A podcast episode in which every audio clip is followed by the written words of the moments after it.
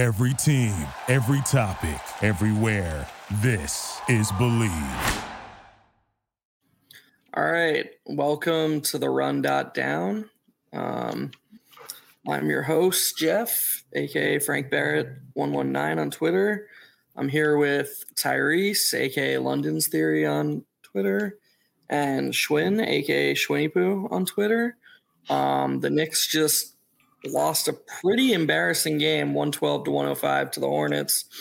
A game that saw them score 39 second half points when it appeared that they should have had the game in hand multiple times. Um, I don't really think this game deserves a long intro. It just sucked. So let's just hop right into it. Uh, what did y'all think of it, Tyrese? What did you think? Worst game of the season. Trade everybody. Tank. Blow it up. Leon Rose should be fired. Um, let's build around Deuce McBride and Trevor Keels. Oh wait, he's not even on the team anymore. But Leon Rose. Um, no, like they played a double overtime game 48 hours ago. They were gassed. They played like they were gassed. Even though some of them played like assholes, I still kind of feel like that game affected them heavily. And like you saw like that burst in the second half due to the bench, and then they kind of just like nobody could hit shit. Um, it was a very emotional game, very mentally taxing, physically tax, taxing game, and it sucks that it's this is the team to lose to, but yeah, ultimately speaking, all good things come to an end, and it just sucks it came to an end tonight. Uh, Shwin, what did you think? Um, like this is kind of why I don't. Everybody's talking about like strength of schedule. People have been talking about that lately. Oh, the Knicks only have a strength schedule is bullshit. Like uh, when the Knicks had a really tough remaining strength of schedule right after Mitch got hurt, I was kind of of the opinion they'd be fine. I thought they'd stay afloat. They did stay afloat.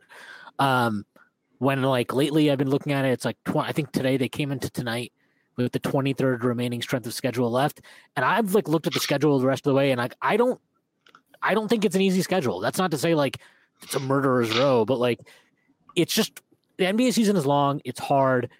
A lot of weird shit happens. Um, and yeah, like yeah, they were still feeling the Sunday game, and I don't think like it's not just the Sunday game. You know, like they played a fucking super physically, emotionally draining game on Friday too. Um, and you're and, like you're playing, you know, that Miami game, that Boston game, the intensity of those crowds, the atmosphere, all of that. You're just there's there's way you're way more jacked up for those games. You come tonight, you're playing the fucking Hornets the garden was dead the entire night. The garden was basically dead, other than like the second quarter when they made a run. The garden, the garden, the crowd had no juice. Um, I, I don't really. I mean, like, yeah, it's annoying we lost this game. I do think Thibs fucked up not playing the bench way more. Um, like they triggered our runs in both halves. So, and, and the weird thing is, like, we saw him in that game against Philly a few weeks ago where he just let the bench cook. Like when when those guys got rolling in the fourth quarter, he was just like, whatever, like I'll just let them go. Like, you know, Fournier, Deuce, whoever it was in that game. And it was just weird to me to like pull the bench guys when he did in the fourth quarter because you could see fr- from the start of the second half that like RJ had it going offensively. Other than him, I thought the starters were pretty bad today. I thought Randle was terrible, especially in the second half. I thought Quickley had nothing in the second half. Um, they were just bad. And Mitch, like Mitch was fine. I, I thought his, you know, offensive activity was good. Defensively, I thought he missed a bunch of rotations too. I just don't think he was like, I, I don't even think it was like he wasn't focused. I just, you could just see they're like, they're like pointing and like staring at open guys, and they're just like, yeah, I'm not going to be able to do that one today. Uh, and then you could see like there were three or four rebounds that Randle, the contested rebounds, like Randle the last month grabs like all of them. He couldn't get any. He just had no lift. He had no legs. Um, it was a bad loss, but like it's you know ultimately they're nine and one in their last ten games. I don't really like know what to say beyond that. Like, is doesn't make the loss any better, but it's also like the reason why win streaks are nice is you bank wins and it gives you kind of a buffer when you do fuck up. And they fucked up tonight. And I think like it's not just Thibs. Like, like I like I said, I don't think Quickley Quickley Randle, Mitch I thought those three had bad second halves. They were okay in the first half. They were fine in the first half, I guess I would say. Um, I thought RJ played well until the fourth quarter, and then he ran out of gas too. You could just see he just had absolutely nothing. Um, I thought some of the calls at the end were a little bit weird, but whatever. I don't think the Knicks lost because of officiating. Um, and I thought Thibs just did a poor job of managing. Like you've got to understand when you played like the way I thought of it and why I didn't have a problem with him extending the minutes in that Boston game is I think you extend the minutes in that game looking ahead to this game and you're like, well, I can use my bench more in this game. And he should have used his bench more in this game because they definitely needed to be used more. And he should have used Grimes more in this game. Grimes played. What did Grimes even end up playing in this game? Like 20 minutes? 28 minutes. What did, like, 29. That's just Grimes played 29 minutes. yes. Yep. That's crazy. I didn't feel like it. He should have played more in the second half. I'll say. I'll tell you that much. He he Um, played twen- he played both, he played both entire first and third quarters. So right. So he 24. basically played, but he played like what one minute in the fourth quarter tonight, right? And like, Right. I- I think Barely. he needed to be out there just just buy just buy minutes, just buy minutes for guys. Um, and like it's so weird because you look at his box score, it doesn't look that egregious, but you could just tell watching the game that like that he needed to like I don't know. I like it was it was weird because I didn't think like Hartenstein was particularly great. I didn't think Obi did anything spectacular, but like just the fact that they had more energy, you could just it was so clear to see. It was so you could feel it, and I just thought it was a bad job by by Thibs to not get them in the game more. But like again, I, I don't really feel like killing any of these guys.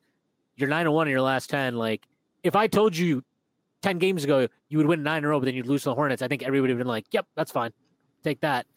Um, or or just like or just like you won nine of your next ten, but flip the Boston and Charlotte game. Like it's just so funny how expectations skew how you react to things. Like if we just lost to Boston and beat or Charlotte, lost to Miami. Yeah, yeah, right exactly. there there would be no overreactions at all. It would just be like, oh yeah, okay, things went as we expected in those games, but it can't be looked at rationally because this is just objectively a bad loss. Um, the- I just want to add on to your point, Twin, because I think it's a really good one we were talking about before you get on.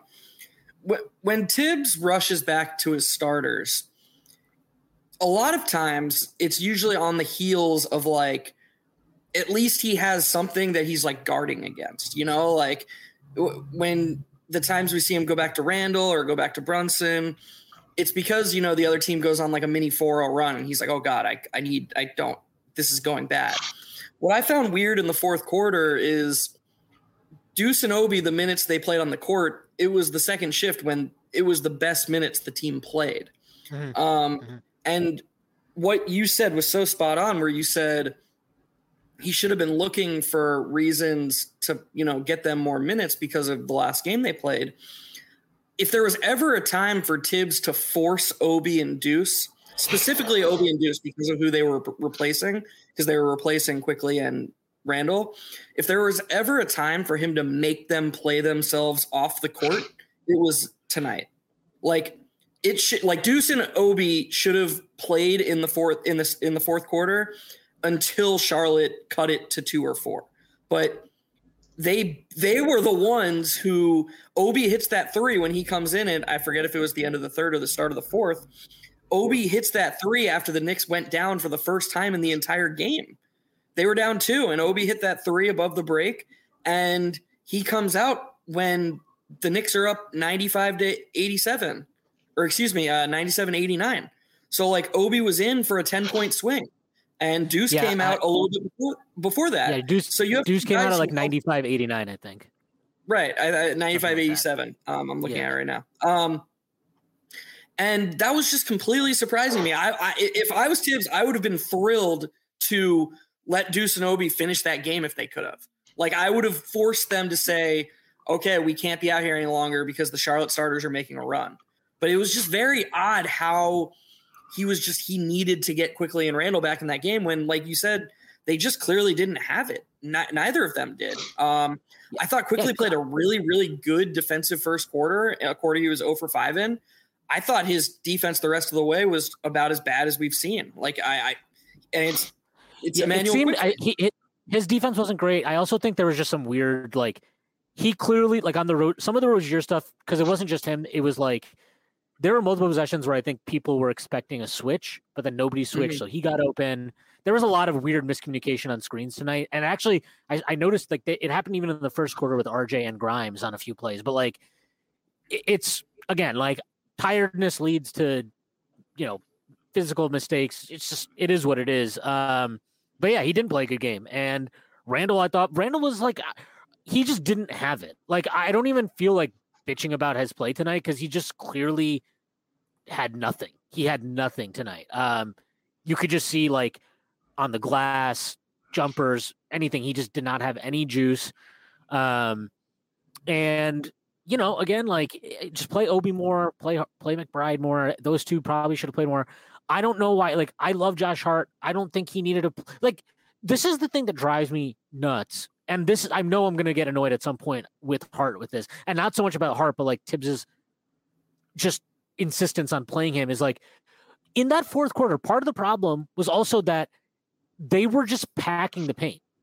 And if you go back and watch it, they're just helping off of Hart easily. And Hart won't just like he'll take an open corner three, right? But he won't he's not going to pull the trigger without kind of some like if he has the chance to drive at all, he'll drive. He's not like some guy grind back in. Like just just do that. Just try that out and see what happens. Like it and it's it's not so much again, this is not even like I don't even know if that would have worked. It probably wouldn't have because I don't like they just again like collectively as a team. I don't think they had it tonight. But like to not just to just when you see stuff like that, it's really frustrating. Um, but yeah, I mean, look, I, I think R- RJ was the one guy that had it going, but even by the end of the game, he looked like he was dead on his feet too. So um, yeah, it was just look they they were gassed. They've had a nice run here. They've had a great run here, to be honest. I don't really feel like being that upset about this. I, I'm not really that upset about it. I'm just annoyed and I wish it hadn't happened. But like, you know, they I offensively, I, I bet if you go back, if you go and look at this game from like a shot quality perspective or whatever, we probably destroyed Charlotte. We like because we got open threes constantly. Um, we just couldn't cash them in. We're 11 for 40 from three. They were 12 to 32. I mean, Rozier and Hayward made a bunch of bullshit tonight. O- Oubre made some bullshit tonight. Like, it is what it is. I, I, I don't really know what else to say. But like, you know, th- again, if there's one thing to take away from this game is like, this is where I I do think Thibs has done a much better job this year, just in, ter- in terms of a lot of things. But like, it's so the the the margin for him is so thin, and when you take away a Brunson and then you add fatigue, you kind of see where still there are limitations there from him in terms of his like willingness. Just some of the stuff we talked about with the rotations, some of the strategy. Although tonight, I don't really think it was like a scheme thing. I just think it was like a guys didn't have anything thing. Um, and he just should have played the guys that did have things, um, had had more energy. So like, but like that's you, but you see that right? Like, because I think if they have Brunson, they win this game by like fifteen. Like I, I don't think they like this game is close. Even with Randle playing like bullshit, even with Quickley probably plays better because he probably plays less if Brunson plays tonight. Um, and Randle, even if he played like shit, it, it would have been fine because Brunson would have just like taken over when he needed to take over. Um, so it's like it's it's it's just weird with him where it's like I do think he's improved in actual meaningful ways, but even within that improvement, you see on a night like tonight when he can't just play Quickley 50 minutes because Quickley has something going tonight. Um, you see like where those limitations are at times as a coach, where it's like the inability to just trust Obi and trust Deuce in in really advantageous situations where you're up, right? Um, I think that's just a big problem. But like, we'll see. Look, if he has Brunson again, I think it's like this kind of all moot point. We're probably celebrating a 10th straight victory and not really a difficult one. So take of that what you will. I, I'm I would probably guess that if we needed Brunson tonight, he could have played. I think I, I, I kind of wonder if he would have played if we had lost the Celtics game. And then because they won the Celtics game, they decided to give him an extra day, try and buy an extra win even without him. Um, because you kind of like snuck an extra win in there. So um, look, he's got what he's had what now? Saturday, Sunday, Monday, Tuesday, Wednesday, Thursday off. He'll have basically had six full days off before we tip off on uh, Thursday against the Kings. So he should be good to go. I think the team will feel a lot better. This, you know, what this game looked like. This game looked a lot like that Spurs game they lost. Yeah, they lost the Dallas game. Yep. So I, I'm not too worried about like, is this going to fuck them up for the rest of the season? I think they'll be fine. I think they just they lost because That's what it is. You you play 50 you you run guys for 50 plus minutes out there like it's gonna have it's probably gonna fuck you up for the next game. So it's fine. I'm not that worried about it. They'll be okay. Yeah. Um, Tyrese, any th- final thought or not final thoughts, but any more thoughts before I get into the ad read? We lost in front of Dua Lipa, and I'm really, really upset about that. That's kind of it. Otherwise, whatever. Yeah. All right. Um, well, let's get into you know everybody's favorite part. Um, the NBA season is heating up, and there are still so many unknowns. Like, will the Knicks beat the Celtics on the road and then lose to the Hornets at home? You never know what's going to happen in the NBA. Uh, when I'm looking to get into the action, I bet with DraftKings Sportsbook, an official sports betting partner of the NBA. I did it tonight. I bet on the Knicks smartly. New customers can bet just $5 pregame money line on any NBA team to win their game and get $150 in free bets if they do. Check this out right now. Everyone can earn up to 100% boost with DraftKings stepped up same game parlays. Go to the DraftKings Sportsbook app, place a same game parlay, and combine multiple bets like which team will win, total rebounds, and more. The more you add, the bigger the boost, the bigger your shot to win big. Download the app now. Sign up with code TBPN. Place a $5 pregame moneyline bet on any NBA team to win their game and get $150 in free bets if they do. That's code TBPN only at DraftKings Sportsbook. All right. Um let's just get to the comments. Honestly, like, you know, not, I don't this I, I think Shwin nailed it. Like this game, I'm not gonna say it didn't matter. Like, is it worrying that they can still look this bad sometimes? Sure, but like Brunson wasn't there, and they're on the heels of a two really emotional games. Like, I just I think they've bought themselves some leeway. I don't think it's time to panic. So I mean, and I don't think there's really that much to break down because I'll be interested to look at the shot quality. I bet we won in shot quality. We got tons of good looks. Nothing went in. Two for 16 for two for a million from three in the second half. Like, yeah. Um, Chris Chris Bernhard opened with a couple comments. So apparently, getting hit on the forearm isn't a foul anymore. At least I wasn't in the last two minutes, so we don't have to get annoyed at the. Or at least it wasn't in the last two minutes, so we don't have to get annoyed at the stupid report. Yeah. Um, I mean, I don't. Their reasoning for RJ not being fouled at the end of the Raptors game just completely contradicts this. This was bullshit. Um, I don't. What did I mean? Did you guys Yeah, see something? I don't different? really understand what they even. I don't even understand what there was on the replay to overturn it. At least from what we saw on, on uh, what I saw on the MSG feed, there was nothing that was like, oh yeah, okay. I, I don't even. I, I genuinely don't even understand how you overturn that. Um, I I- I don't know. I, I just thought that was that one was weird. Um, I a lot of the calls at the end of this game were very odd. Um, considering some of the stuff they let go previously, but like I don't again, I don't think the Knicks lost because of the refs. I just think the Knicks lost because they were fucking exhausted. Yeah. Um and man, are I like they just don't I, I wonder if it's just because like Brunson and Randle get so many calls and it's like a almost like a zero sum thing. But it it really feels like RJ and Quickley just don't shoot free throws anymore. Um, Honestly, I know Randle RJ hasn't shot free throws. Randle is barely shooting free throws now. Like he had six, and I feel like two of those were technicals. So like, and he's He he's had- got to stop shooting technicals by the way. yeah, I, I don't understand that at all. yeah, I, I don't get it either.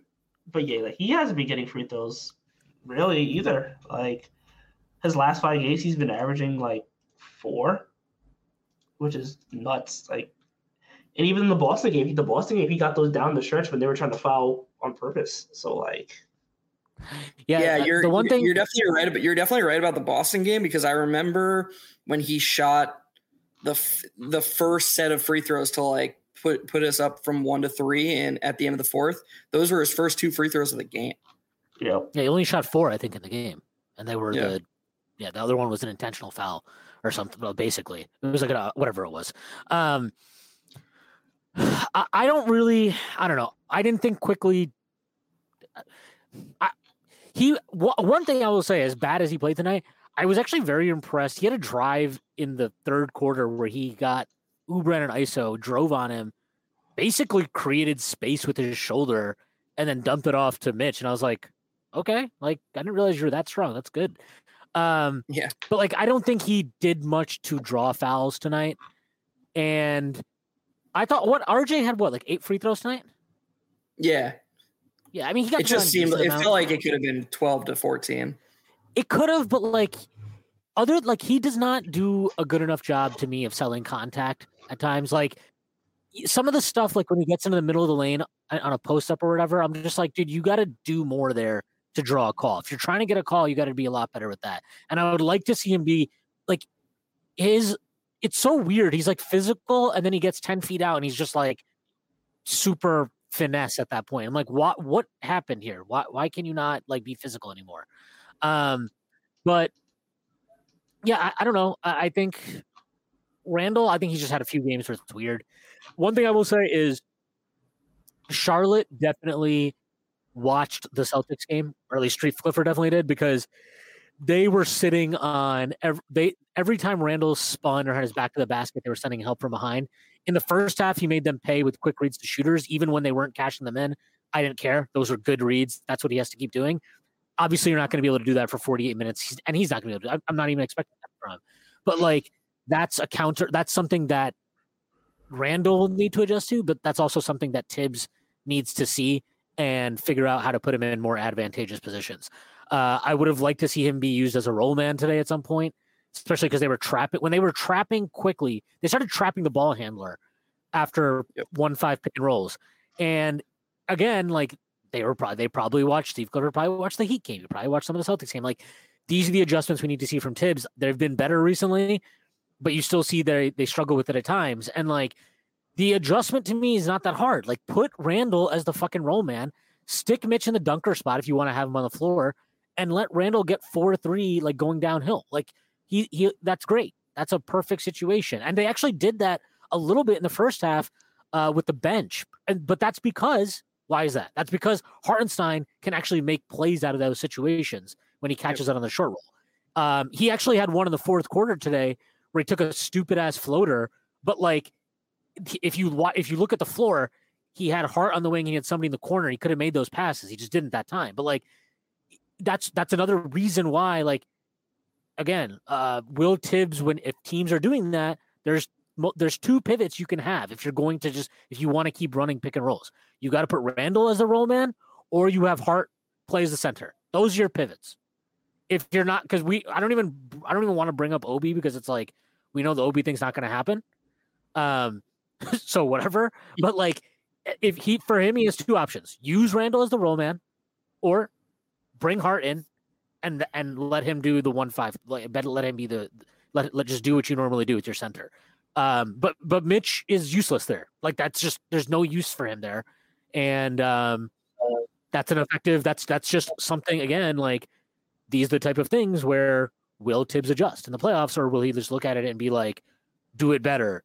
Like just just be better at that thing. And it's like that's not how this works. Like i can't just be better at this thing.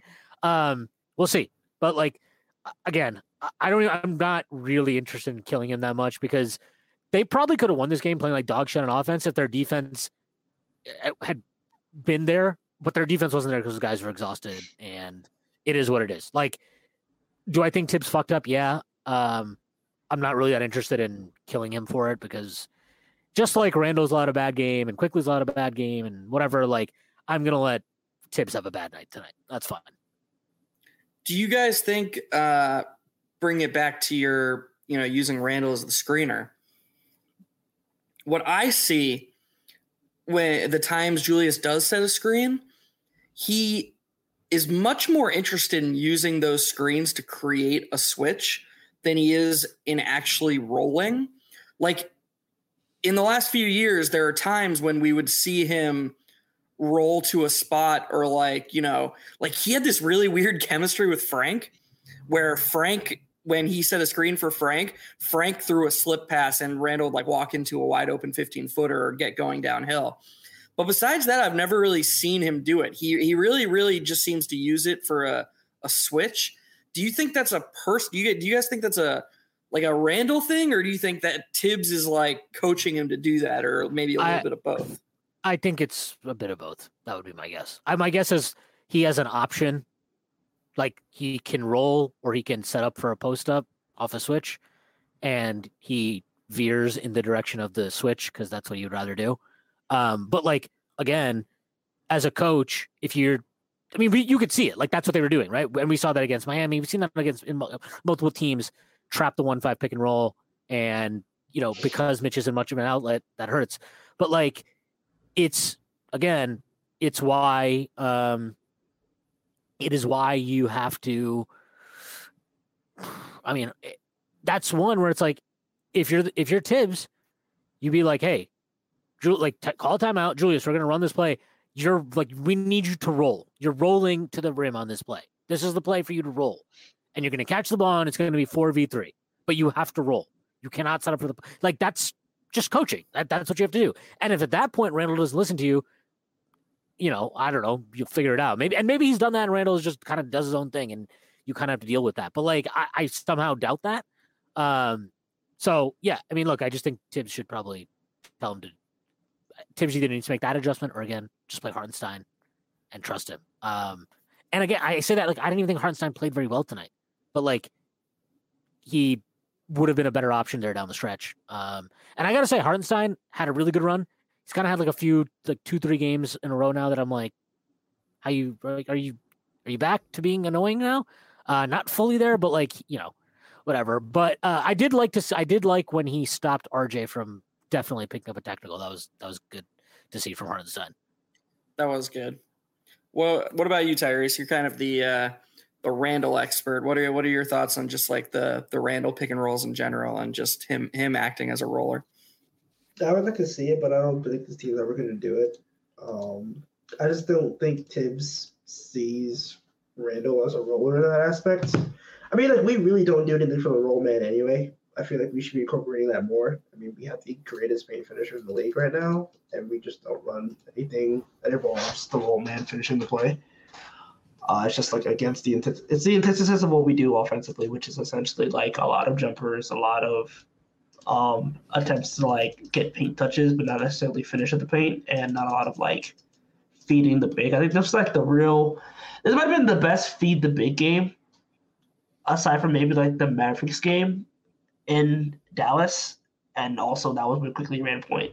So like, I kind of feel like feeding the big is kind of Quickley's safety blanket versus someone like Brunson who's gonna like do more stuff out of ISO and do more stuff in the mid range and I can't get mad at him for doing that. But um, yeah, like I would like to see it. I just don't have any faith in it actually being like a part of the offense unless we run like five outsets, and we rarely do that anyway. So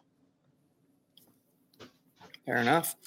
Um, Ace Bouchard commented when we were talking about our rotations. He said, Thibs' rotations are pretty much the same thing every game. When he decides who his guys are, he's going to stick it to it until the very end. Um, I just want to say I, I actually disagree a little bit. Um, I think he's done a better job of staggering lately, especially the non Brunson and Randle guys. Like tonight, we saw. I mean, if you view, you know, Thibs always has his guys, like you allude to here. Well, his guys tonight were Quickley RJ and Randle. And in both the first and the third quarter, he pulled RJ and then he pulled Quickley, and then Randle came out at the end of the quarters. And I don't think we've ever really seen that one by one by one staggering from him.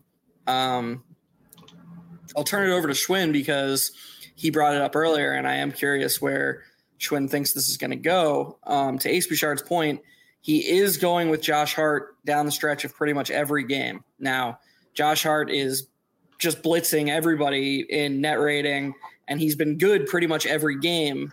So he has deserved it. But is this do, do you do you guys think this is just going to be you know an Alec Burks thing where Hart's just closing every game regardless because Thibs likes how he profiles, or has it just been uh, coincidental No, sense? I, I I I think when Brunson is back, Hart won't necessarily close every game. I think he like I think Quickley and Hart are equal to him, where they are. I don't think Hart is automatically going to close games over Quickley. And then there's also the RJ of it. Like we know that he's not automatically going to close games with RJ. So um I don't feel like that, but I do think Grimes is the one that's ultimately going to probably lose minutes this year from that. Um, it seems like Grimes is not trusted to close games at this point, um, which like I don't, I don't entirely agree with, but I don't totally hate because Grimes lately has been like maybe he needs a kick in the ass to like really pull the trigger on some shots. I, I was happy to just see him shoot a few times today. Um, but like, yeah, I think I think Grimes is probably the one that's going to be hurt the most by that. But like, I'm you know I don't think Hart's necessarily close every game. I do think he loves Hart and he likes what he brings to the table. Um, so like he might close more than not, but I still think it's like he'll be picking among two of those three to to close games between Quickley Hart and RJ. So we'll see how that goes. Yeah. Um, Tyrese. Yeah, I would agree with that. I think it kind of feels like a rotation of Quickley Hart, and RJ, and most nights are probably Quickley and Hart. Um, yeah, it's just like I don't hate closing with Josh Hart. I just think the idea. I just think it comes down to like you can't have Hart and RJ close unless RJ or Hart is like having a really good night from three and they're drawing gravity. Because like yep, you see it when like Hart and RJ are on the court together, Charlotte just there's no space.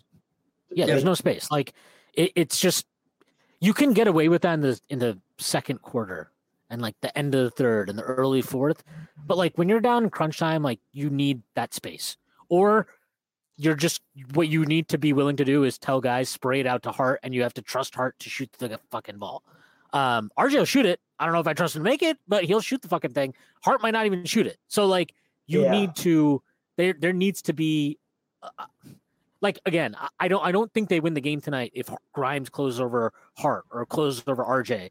But I do think Grimes needed to be in that game because you could just see how much they were sagging off of those guys. And like Randle didn't have it tonight. So to compound that by like, you know, kind of making the job. Space, yeah, you're making the job harder for him. I didn't think like Quickley had much space to drive into. I, I don't think RJ had much space to drive into in the fourth quarter. That was part of the problem too. Yeah, yeah. I mean that that's um, that's what it is. I don't know. I, I really this game is so stupid and boring to talk about. To to to go along with you guys' points uh, about the Hart RJ pairing, something to monitor. The comb the the five man unit of Brunson, Quickley, RJ, Randle, and Mitch have not seen the floor together since the Hart trade. Yeah, like I expect that to be the case. Yeah, I mean he definitely uh, likes Yeah.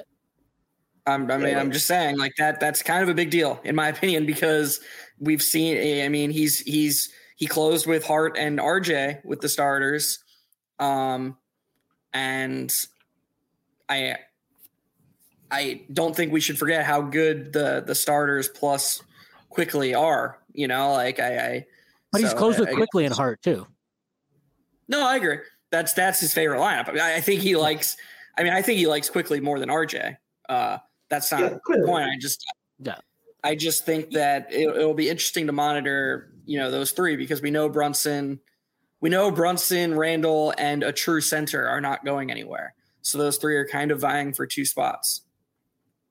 Um, yeah, I I just think it's a matter of like, it's just harder to fit RJ and Hart on the court, and if like Quickley is scoring, then why do I really want RJ unless RJ is like having a heater and RJ really hasn't been having a lot of heaters. So like yeah, it just kind of feels like Hart is I think two Thibs, Hart is probably their best wing defender and Quickley gives you enough offense and it's better than RJ's. So like what is the point of RJ unless he's like having a game against like that he did against like say Miami or just like one of those games where he's like shooting it from three, efficient from two.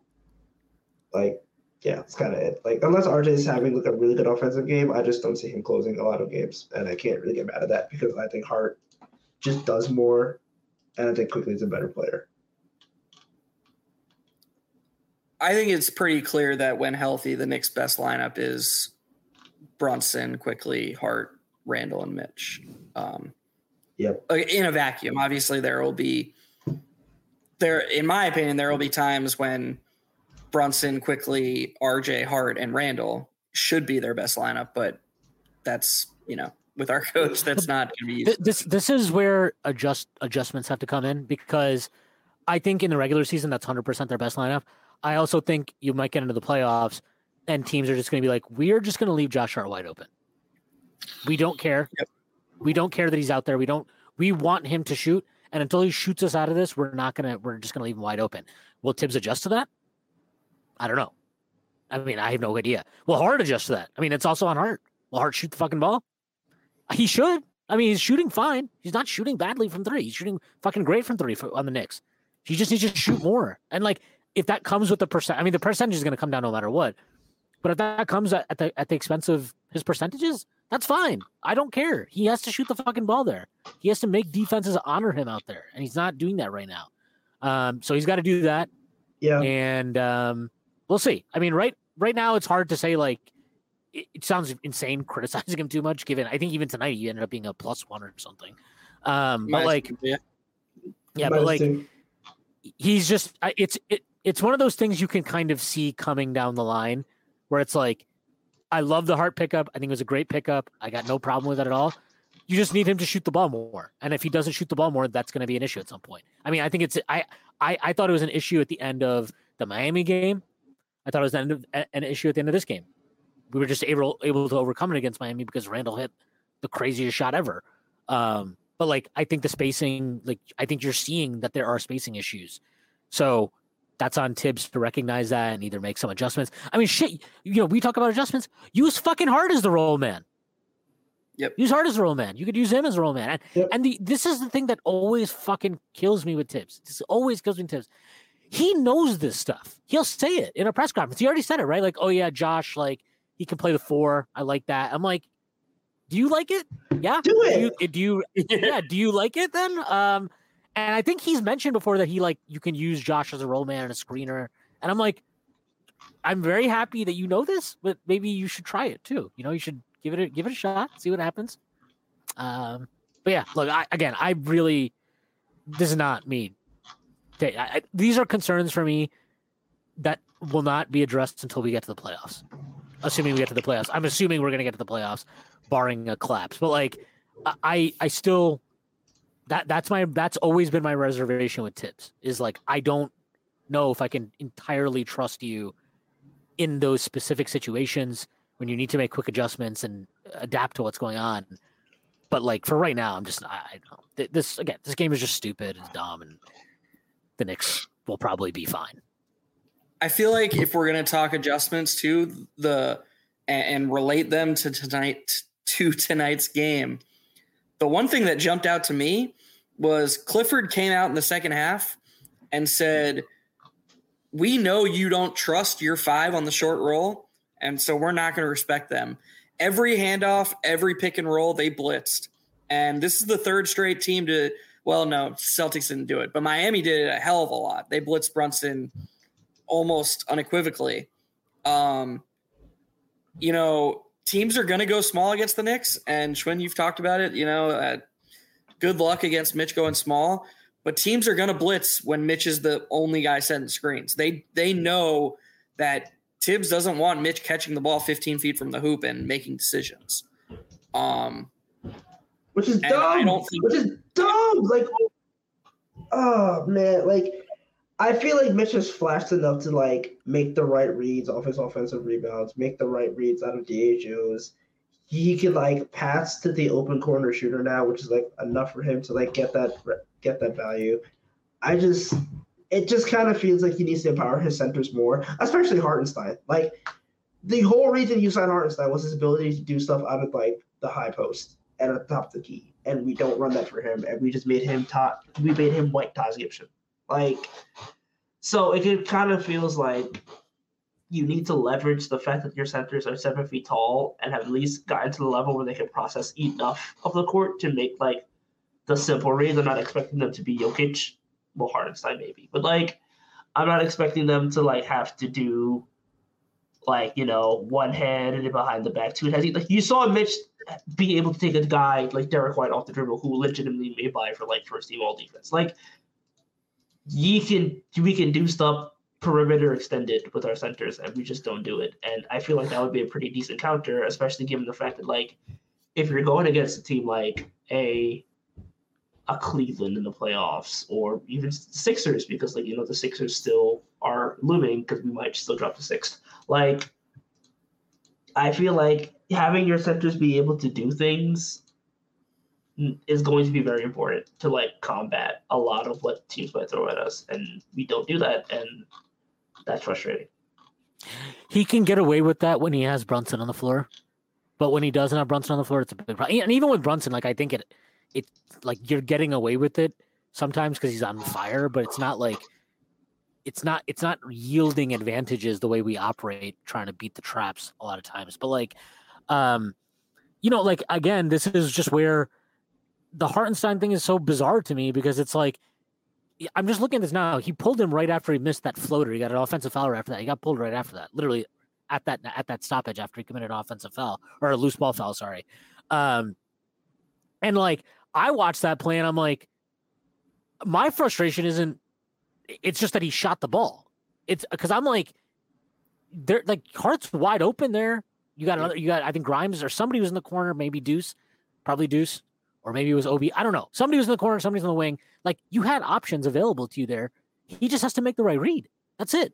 But like that's I, so like if he can't trust Hartenstein in a situation like that, that is a problem of of Thibs's own making and and we already know he doesn't trust Mitch to do that. So like maybe you're right, Tyrese. Maybe Mitch can do it. I don't know. I have I I have no idea because we have never put him in that situation to try it. So it's just guesswork. But like I know Hartenstein can, and I know what the Hornets were doing tonight down the stretch of the fourth quarter, and I know that Hartenstein would have been better for that reason down the stretch than Mitch, especially because Mitch wasn't doing much defensively today anyway. Um, and his defensive rebound tonight wasn't that great either, just because like the rest of the team's defensive rebound wasn't great tonight. Um, but yeah, like it, it, I don't even know. Like it's not even. These are just. We've had this conversation like five thousand times, so it's like, I know what Thibs does. I don't entirely agree with it. I definitely don't agree with it on a night tonight, but that's what he's going to do. So it is what it is. Yep. It is what it is. Um, Walt Clyde Frazier said, "Can't buy into Knicks were gassed after a day's rest. C's played an overtime game. C's played an overtime game after uh, day after, and almost beat the Cavs without Tatum. wasn't a physical thing. It was a phone-in performance. They'll get it up for the Kings." Yeah, I don't agree with that at all. Sorry, no. I, I, did not watch this game and think that the Knicks were like they didn't start the, the at the start of the game. They were not mailing it in. Like this was not like a oh, the Knicks are mailing in right now. Like, no, they, they were they were fine to start the game. I thought their defense was good to start the game. And then the second quarter they go off. What it was a 40 it was a 45 to 29 second quarter. Um like th- they did not mail this in. And um you know, I just weird shit happens. Like I I don't know. All I know is if you go back and watch the Spurs game after they played you know, after Thibs ran a crazy rotation against Dallas the game before, they had a, they had a day off between those games. I remember watching that game and thinking like they just look fucking shot right now. They look like it was just like Quickley was the only one. Quickley and Randle the only two that night that I like had it going, and tonight it was like RJ's the only guy that had it going for three quarters of the game anyway. Um, but like I, the Celtics also, but they they played a very, I mean, a bunch of guys sat that didn't play. Yeah, or, yeah, right. a bunch of guys sat that played the Knicks game. So like also they had, had Brogdon. Yeah, Brogdon, Brogdon, came back for this game. And Derrick White played a lot. Derrick White didn't play much in that next game. He played a bunch in this game. Um, Payton Pritchard, who did, he got a DNP CD that game, he played a bunch. Grant Williams played a lot less. Probably should have played less than he did. Uh, oh. Mike, Mike Muscala played a lot of. He Mike Muscala played 35 minutes in this game. I don't even know how many he played against us. Blake Griffin played 18.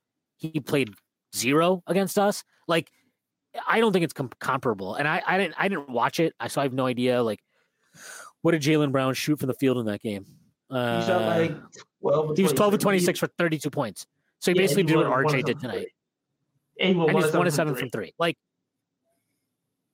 yeah, like I, I think I, again, I didn't watch it. What they blew a, a, fucking big lead down the stretch of that game too, right? Yeah, they did. Yep. They I think they had like a 14 point lead at halftime and they blew it. So it was like a, it was like it was double it was double digits in the fourth quarter. Yeah. So like Yeah. you kind of see. So they probably ran out. They probably ran out of gas, and it, the only reason that like it's not, and honestly, they probably had more gas than we did because, like you said, Brogdon came back for that game. Fucking, you know, they played a bunch of guys that didn't play much against us. Like, I, I don't know. I don't really.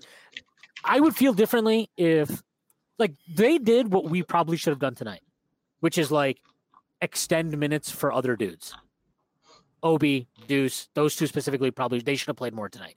And I don't even think they needed to play that much more. If you give them like three or four minutes. minutes. more in each half, that's probably enough. You probably get across the finish line here tonight.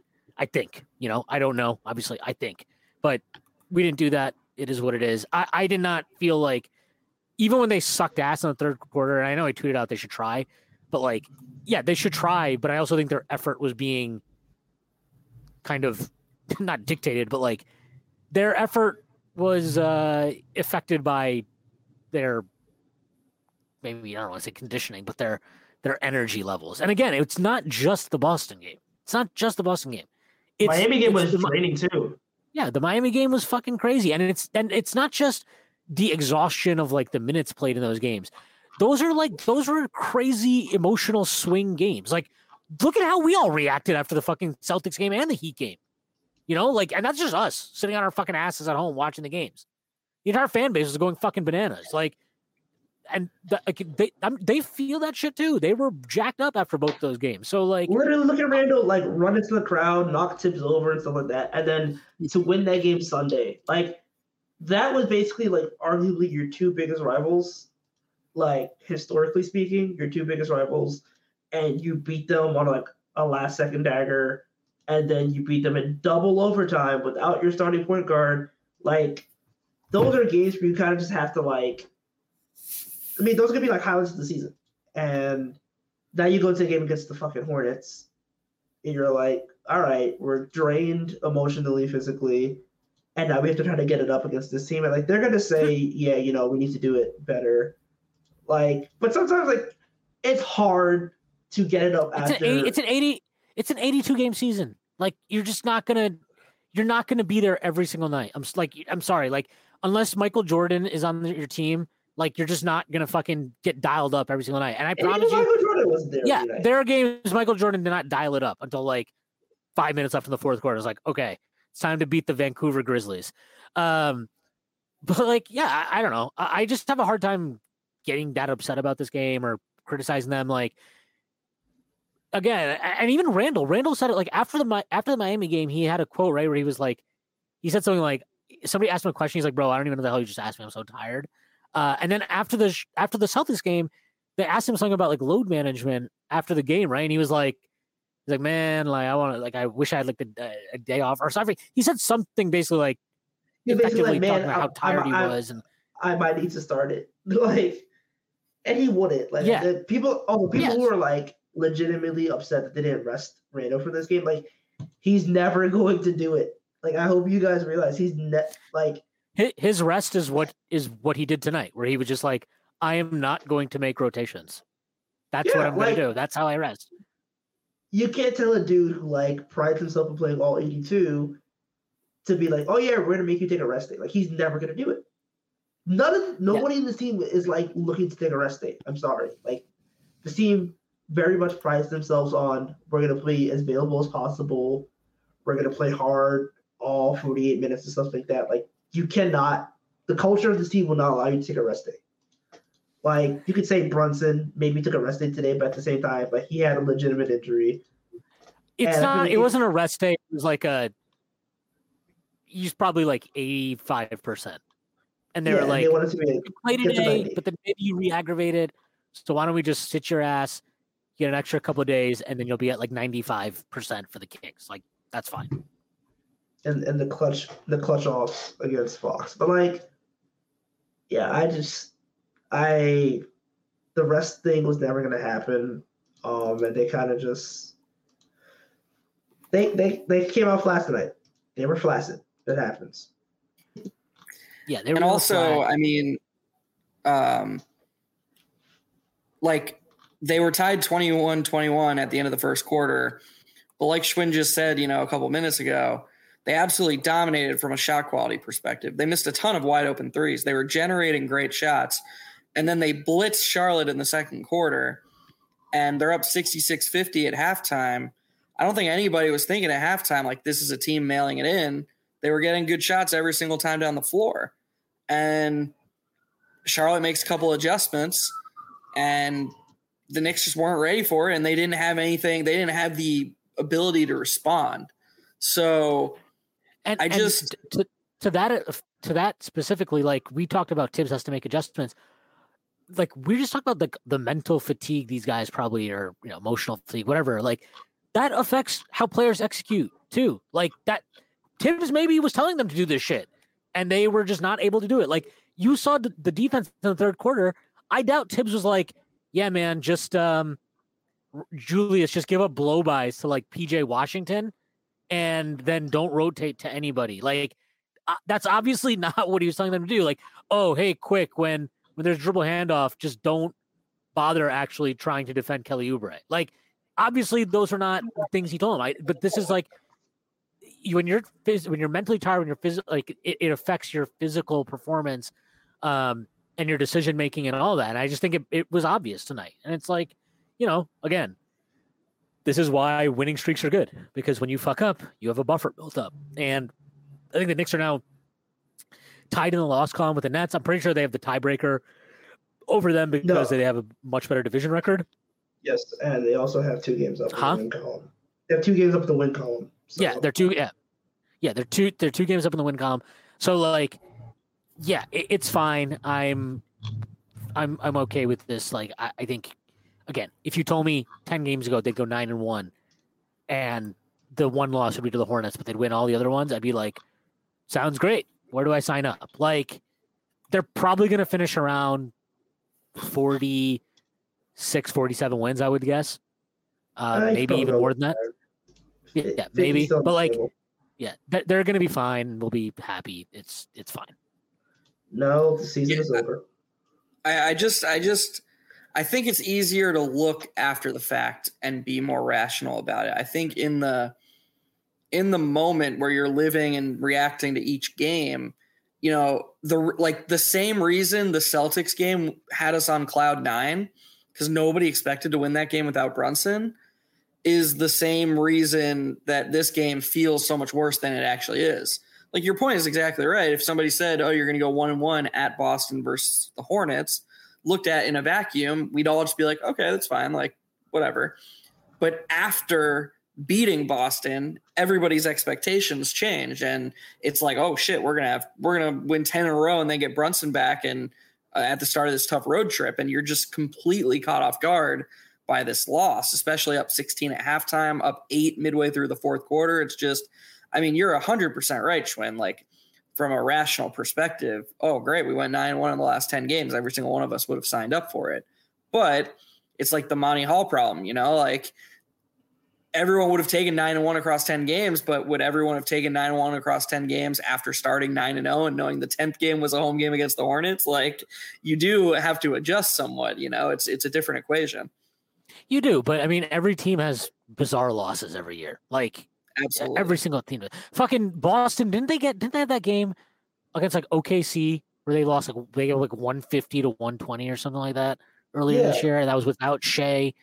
Um, like the Lakers have been on a run of games recently. Like they beat the Warriors with Steph back. The Warriors again lost tonight, by the way, with Steph back and with no Shai and with no Jalen Williams.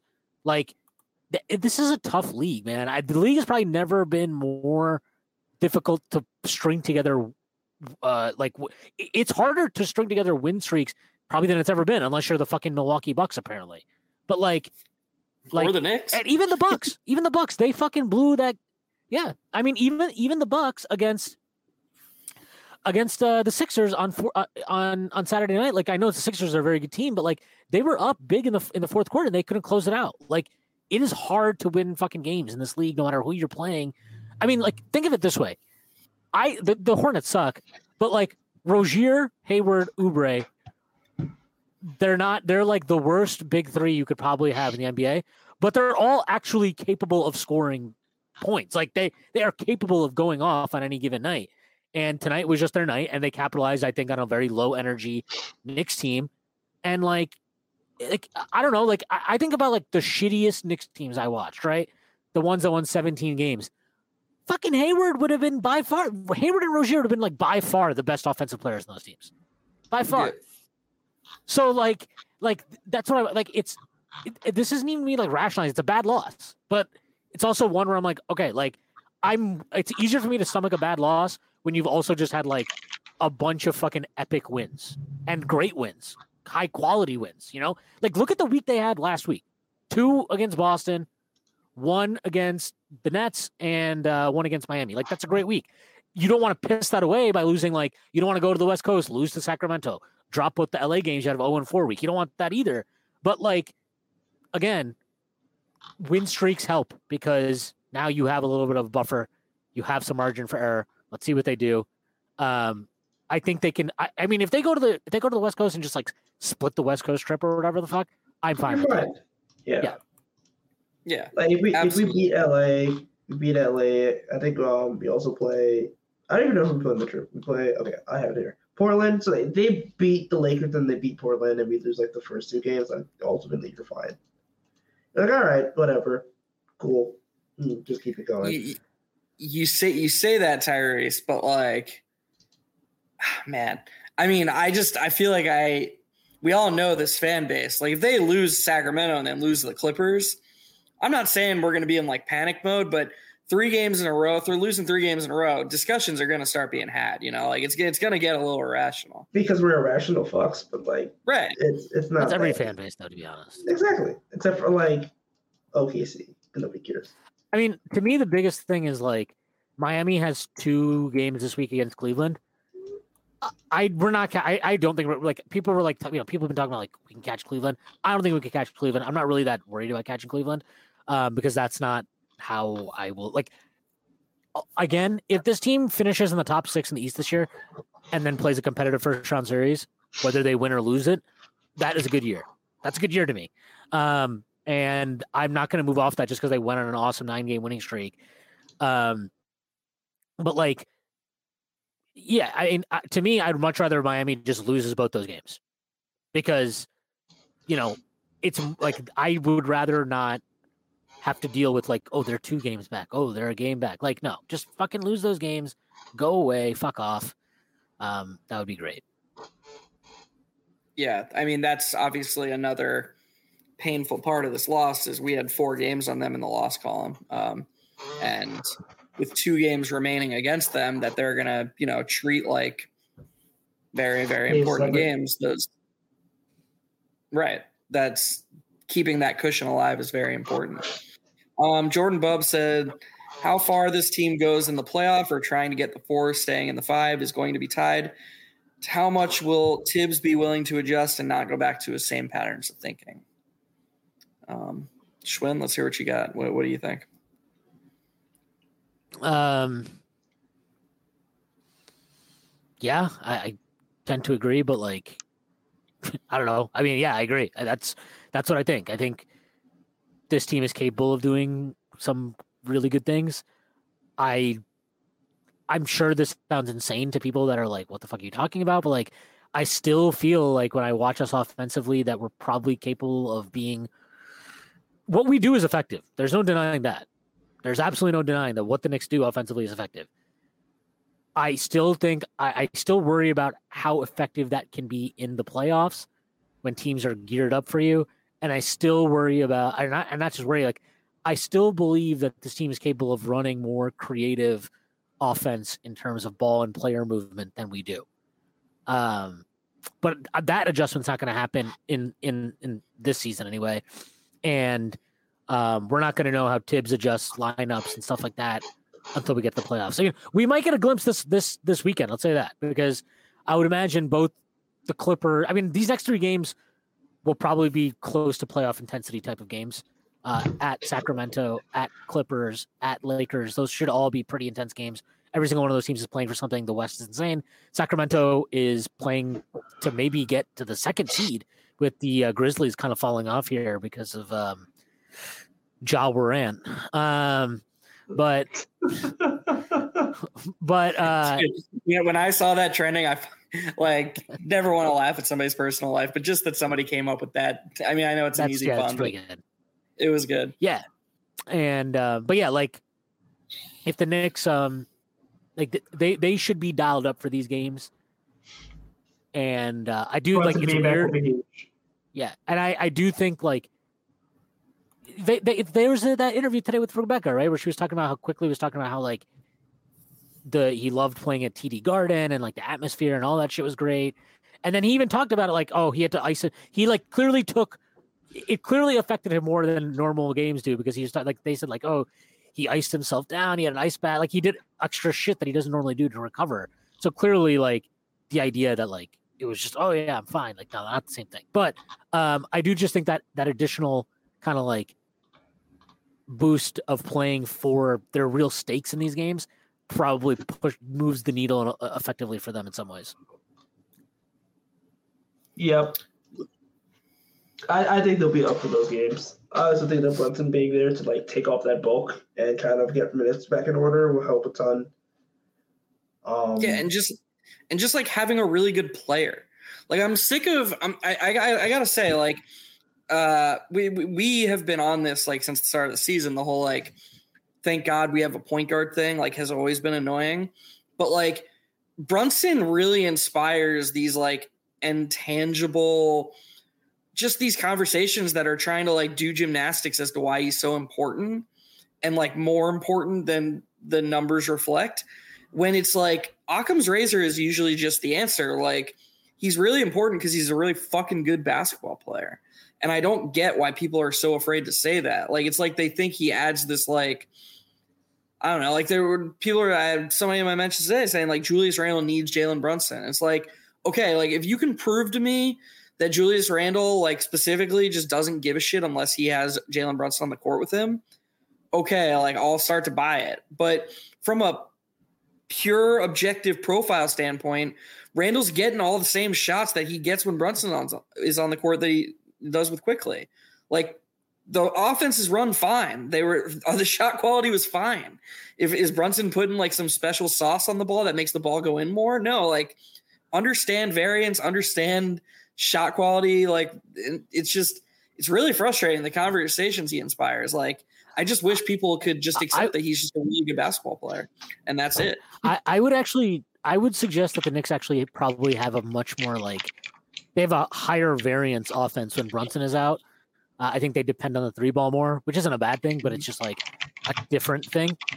Like that's why I don't think they lose this game tonight if they had Brunson because I think Brunson in those stretches in the first and second half where like they just didn't they couldn't cash in those threes.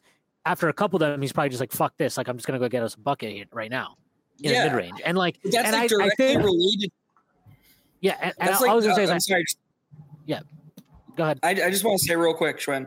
That's like directly related to his skill and his value. Like he is one of the highest floor players in the league. So his value is being a stabilizer. That's part of his basketball skill. Yeah. Uh, you And- go. You keep going. Sorry for interrupting.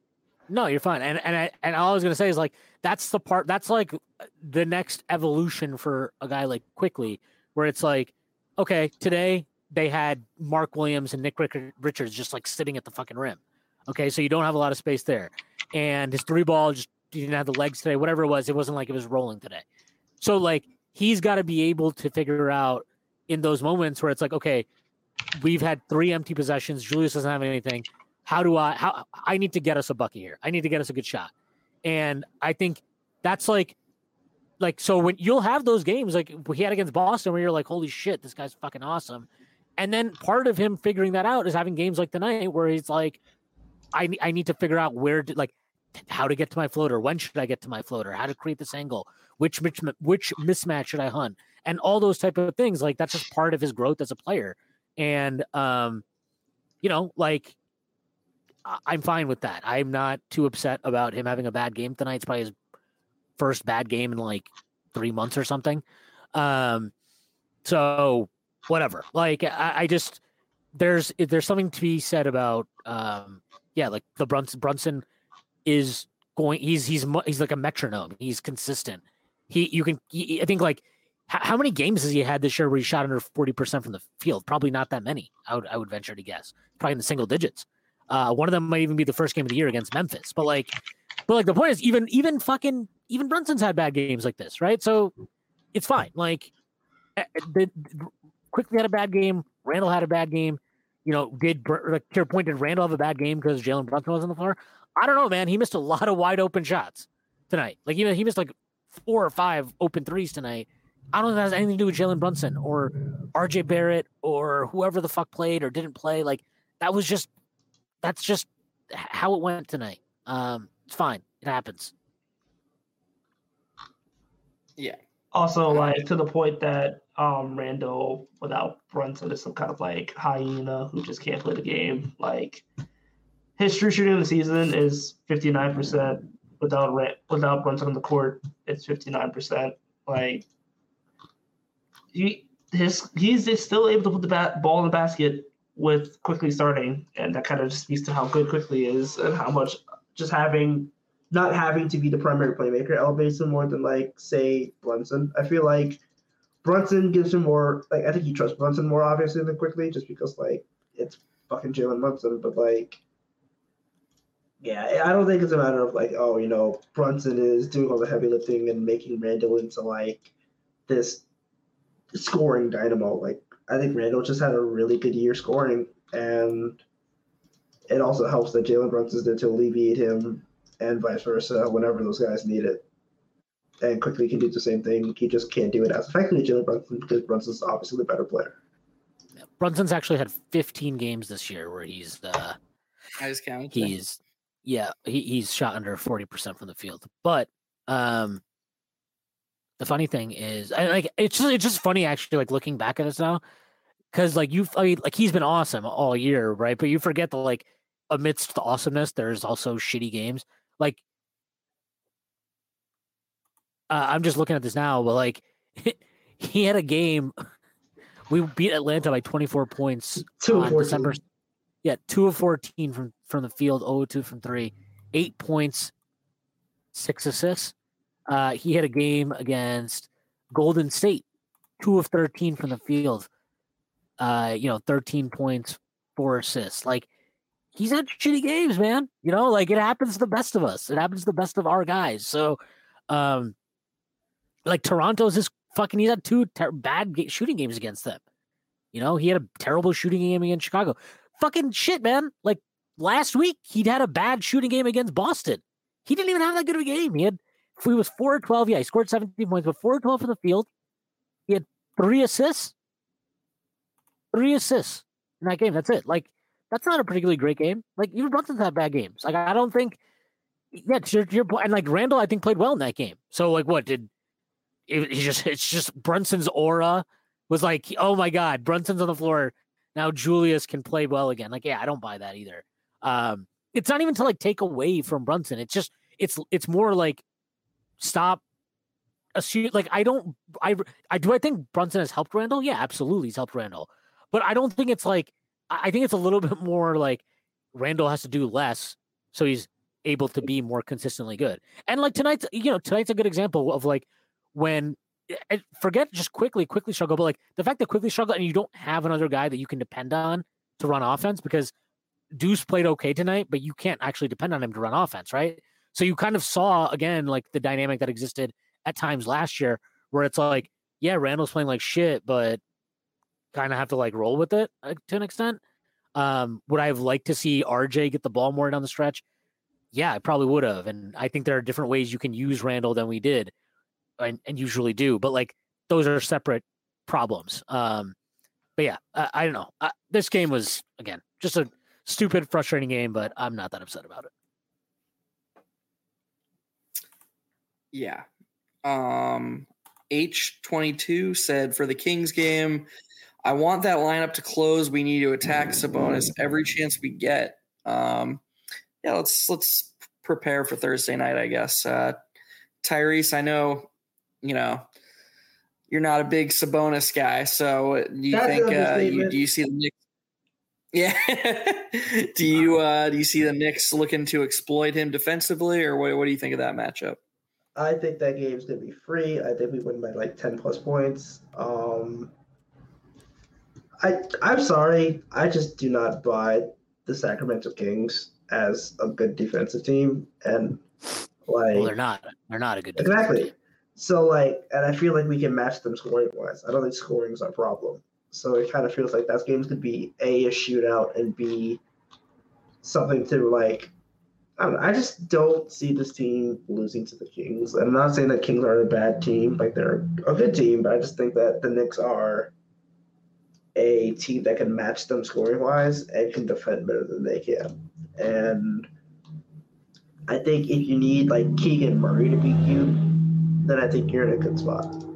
I also just like do not trust their bench. So I think Malik Monk is good, but like otherwise, I'm not really too worried about like their bench units and stuff. I think the maybe the team is still fatigued going into like the West Coast trip because you know they're traveling and they're gonna be like on West Coast time, but like like if you told me this team won by like 12 points, I'd be like, okay, sure. But it wouldn't surprise me.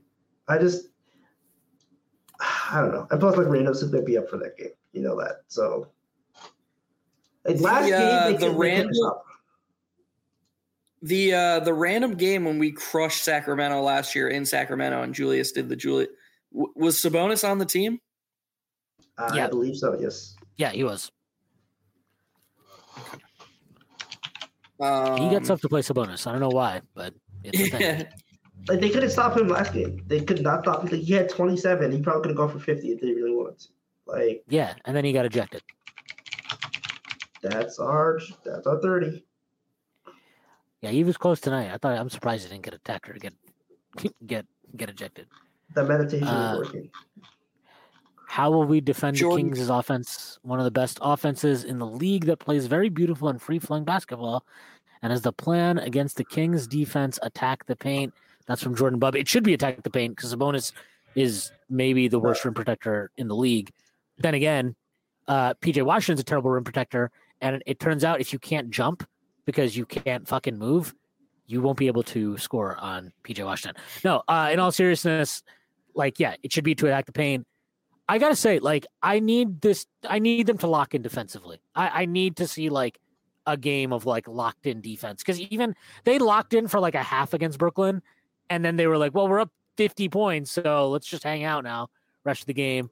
The last time they did lock in against that first game against um, Boston last week, they were very locked in. I know that Boston, oh, they missed some threes. The whistle was great. Yeah, sure, but like they they were really physical in that game. I think you need to be physical with this team. Like tonight, you could just see they they couldn't get back. They couldn't set their defense. Every time that Charlotte pushed the ball, it was like they got an open shot at will. Basically, it felt like. Um, I think they'll be way more locked in. I think they're going to have a lot more energy for that Kings game, and they're going to need it because that Kings team plays. They're playing the fastest pace in the league right now. Like they play fucking fast, um, and they score a lot of points. So they're they're they are they're, they're something. But you know what? Our offense is pretty good when Jalen Brunson's there.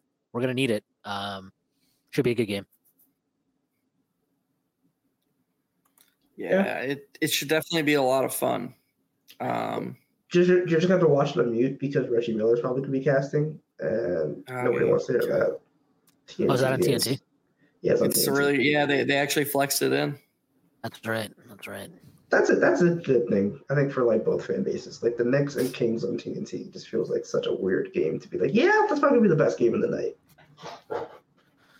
Our Wizards won tonight. Our Wizards!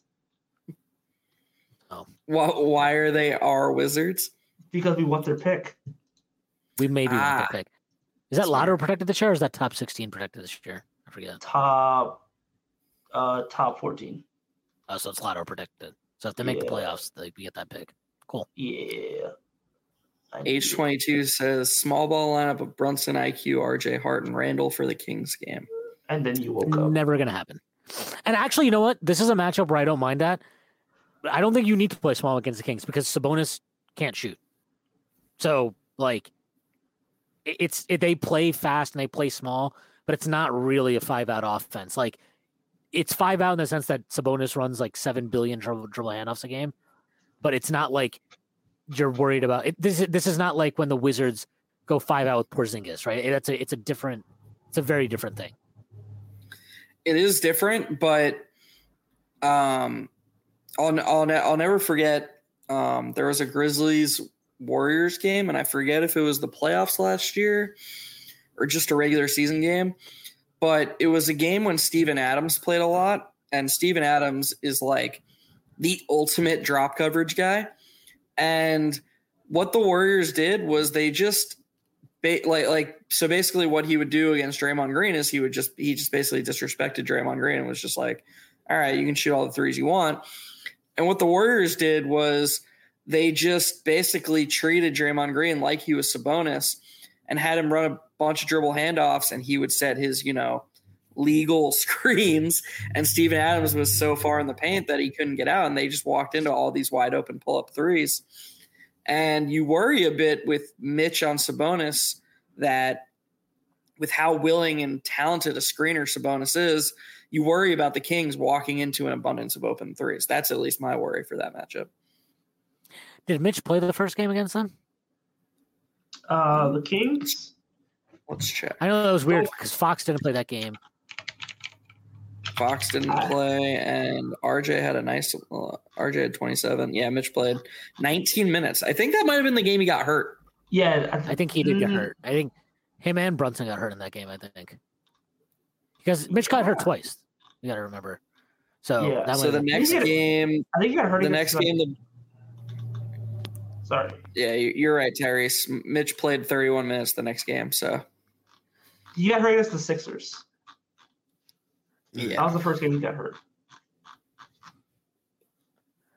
oh, on um, Christmas but yeah, I or whatever? mean, No, uh, the first game against the Sixers, where we like, Oh, ran right, small right. ball.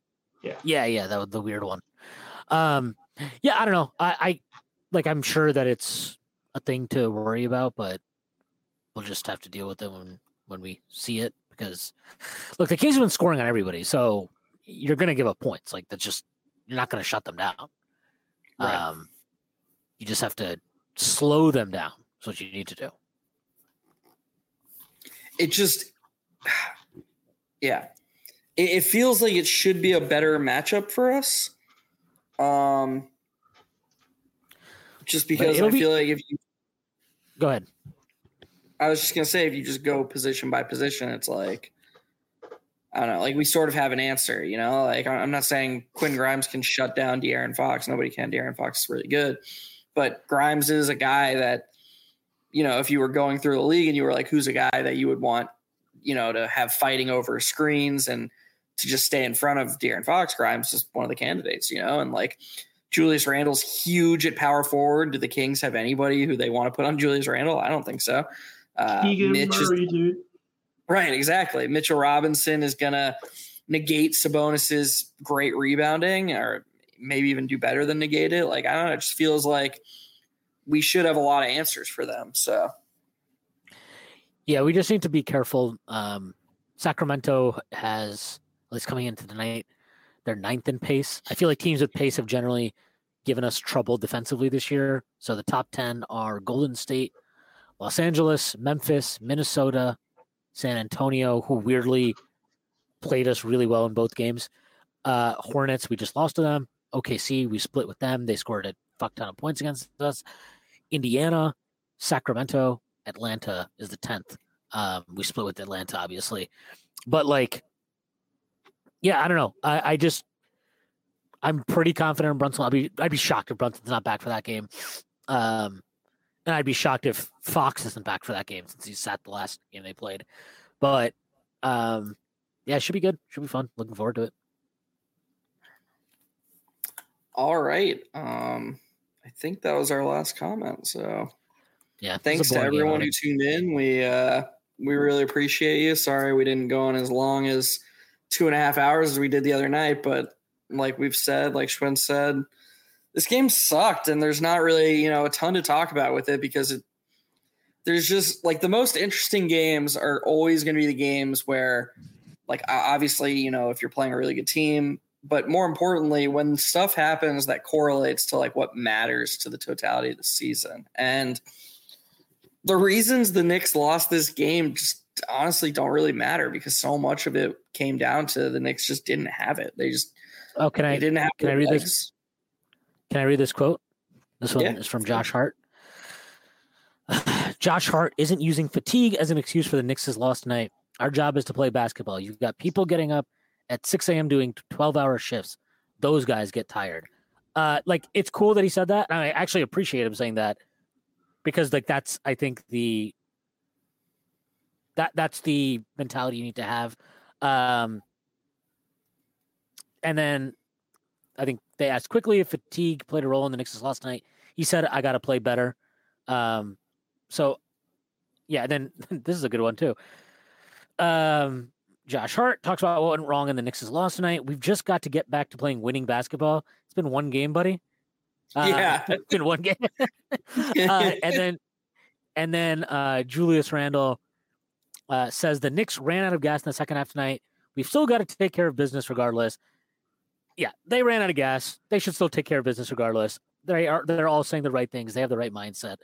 That's good. I'm happy. I'm not going to be upset about this. Yeah. And I mean, you never want to think ahead and you never want to be like, if X happens, like how we feel? But, and so I'm not going to do that. But what I will say is this team has, in my opinion, should have bought a ton of goodwill all the way from, you know, the head coach, the front office, all the way to most the players. Um, there are things you want to see and you want them to win. Um, but let's, let's just not, in the words of uh, an athlete that Shwin and many people are not a fan of, relax. You know, just let's just relax. Where it's going to be okay. Um, and you know, we'll cross the bridge of panicking if it's required in a few in a few games. But until then, um, we're off tomorrow, and then the Knicks, like we talked about, play Sacramento late Thursday night. Um, I think we'll all be here and hopefully we get the win. So thanks everyone for tuning in and go Knicks. Our house is a mess. Come on in. I'm Amber Wallen, internet comedian, plant queen, and host of your new favorite podcast, Fly on the Wall. Okay, that's pretty presumptuous to assume that this is going to be their favorite podcast, by the way. Like, come on, Amber. Anyway, that wasp that you just heard interrupt me is my husband. And co host Benjamin Wallen, also a comedian, and I host people at our home. I have a great wine collection in my cellar. Well, you it's not a mean cellar. the mini fridge? It's a mini It's a mini yeah. fridge. New episodes of Fly on the Wallin drop every Wednesday. Listen in as we discuss relationships, books, and keeping our sweet baby kid alive while we make laughs on the internet. Subscribe to Fly on the Wallen wherever you get your podcasts.